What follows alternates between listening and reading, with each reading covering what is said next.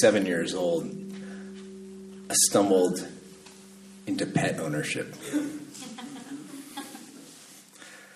I came across a little orange kitten in my backyard. It would hide out in the pine trees near our fence and come explore the yard when no one was, was around. And I wanted it to be my friend. Somehow I coaxed it inside. Uh, I think that this might have involved uh, a bowl of milk, which any good cartoon has clearly ta- taught you that that is cat's food. And bowl of milk. Everything I learned, I learned from cartoons. Anyway, I got this kitten inside, and I decided I would keep it. I, I thought I'd keep it in my room, uh, and my parents would have no reason to know about it. It would just be fine in my room. I'd, you know, I'd sneak it some food. Everything would be great. Of course, my parents, my parents knew. Fancy that. but they also knew that I would love this cat, and they probably felt sorry for me. They were just beginning the process of separation that would lead to their divorce. I'm pretty sure the cat was my consolation prize. And it worked. This cat, it was an orange long haired cat. Uh, my dad thought it looked like paprika. Now that I know what paprika is, it looked nothing like paprika. but I could not say paprika, uh, so she became Pepper. Um, I was in charge of Pepper as much as any seven year old is in charge of anything. And I fed her, I let her out, I brought her in, I looked after her. We were buddies. We'd curl up together and I'd tell her my woes. Pepper was my shadow. She was kind of like a dog. She followed me everywhere. Um, and when I get home from school every day, I'd, I'd feed her. I'd walk out on our porch and I'd call out, Pepper, here, get it, get it, get it, get it, get it, get it, get it, get it, get it, get it. And she'd come like running out. So we lived out in the country. Um, we lived kind of in this little development, this little suburb, suburban development between Monterey and Salinas, and um, and she would go off in the day and hunt everything. She, she we, we always had like you know mice and birds and and whatnot. Now that I know about cats and songbird death, I kind of feel bad about that, but I digress. Um, my cat would come home every day um, to this latchkey kid. Um, you know, I'd, I'd, come come back to this, back, come back home, and she would come running out of the hills. She'd jump over our fence. I could hear her clawing up the one side of this this big wooden fence, and get up there, and I'd see her, and she'd come down. She came to my voice. She came to that little call, but she would not come to anybody else even if they tried the little song, even if they like dangled food, this cat was not having it. Um, she only came to me. She knew the sound of my voice. The power of voice is amazing. A voice can inspire comfort, familiarity, trust, fear, sadness and the whole spectrum of emotions. It's amazing how many different voices there are, right? In a room of crowded babies, I don't know how you guys feel about this, but I can pick out my own children crying. You know, there could be tons of others, and, and boom, I got, I've got that one.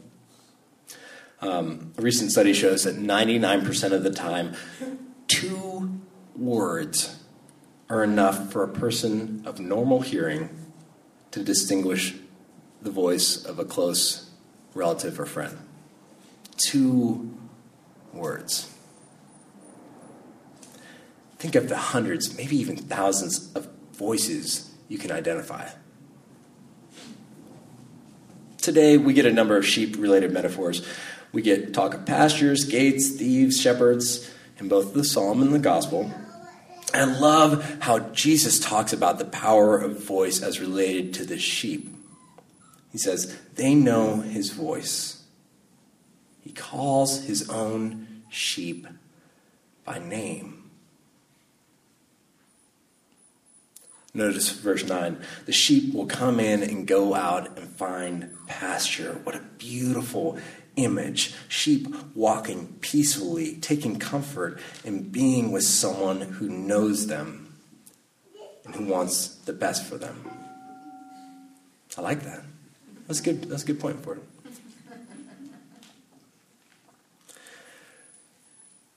Throughout this passage, Jesus maintains a positive view of the sheep. In fact, his chief concern is the safety of the sheep. He is worried about people who break in and steal the sheep. He's worried that people will lead the sheep astray. And it's refreshing to remember Jesus' concern for the sheep and his trust that the sheep will know his voice.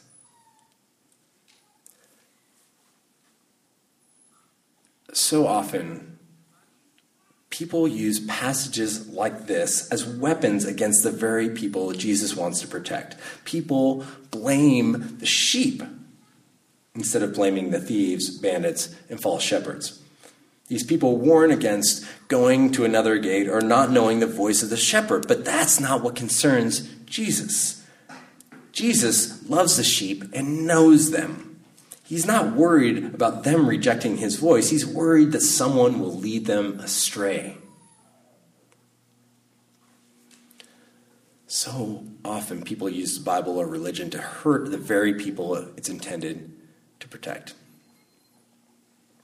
I have this uh, priest buddy um, who has a has a at that time she was seven, now she's eight year old daughter um, who who came up to him like one day, was really serious about something. They'd been talking about jobs at school and like what they all do. And she said to her dad, Daddy, are you a real live priest officer?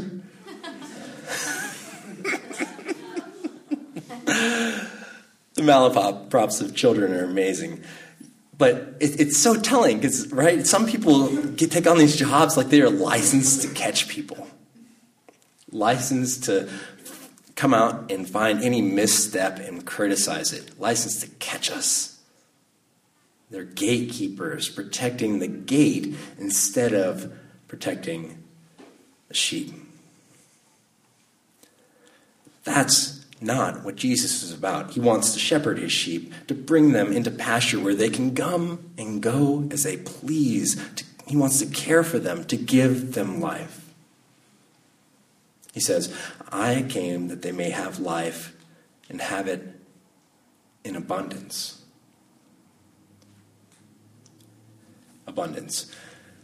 Old Testament scholar and theologian Walter Brueggemann identifies the tension between abundance and scarcity as the central theme of faith and, to, and, central to humanity in general. Brueggemann describes scarcity as the way of Pharaoh, the way that stockpiles all resources and hoards them. Scarcity says there is never enough.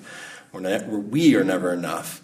We're not pretty enough, we're not smart enough or organized enough to make a difference. There's not enough money or food or time. Most often, the narrative of scarcity whispers to us. It softly hints that we should be afraid. We should cling to whatever we can as we look to the horizon with paralyzed attentiveness.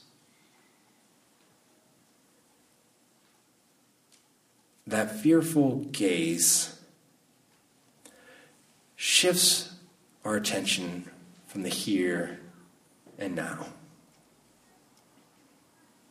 And it tricks us into hating each other instead of addressing the anxiety in our lives.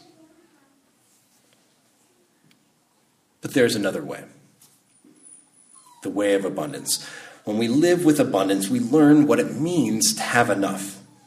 We know that there's always enough. You are always enough. Everyone's in, everyone counts, everyone matters. Everything that needs to happen can happen. This is the loaves and fishes.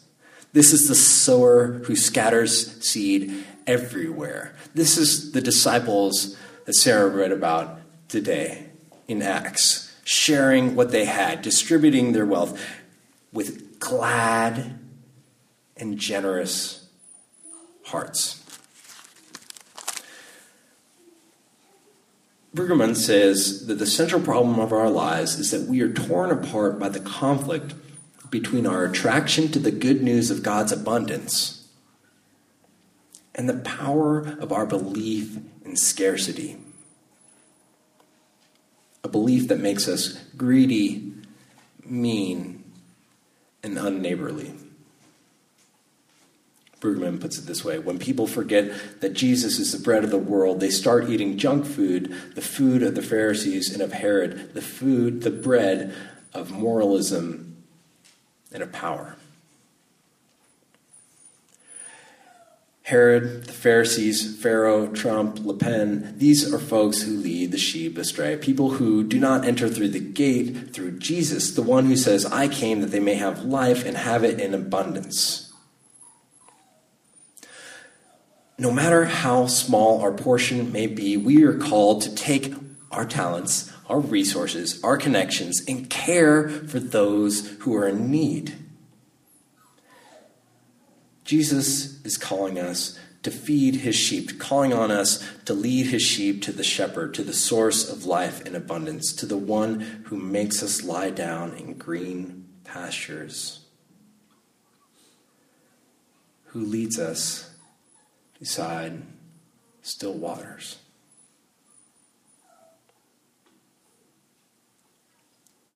The one whose voice we know. Amen.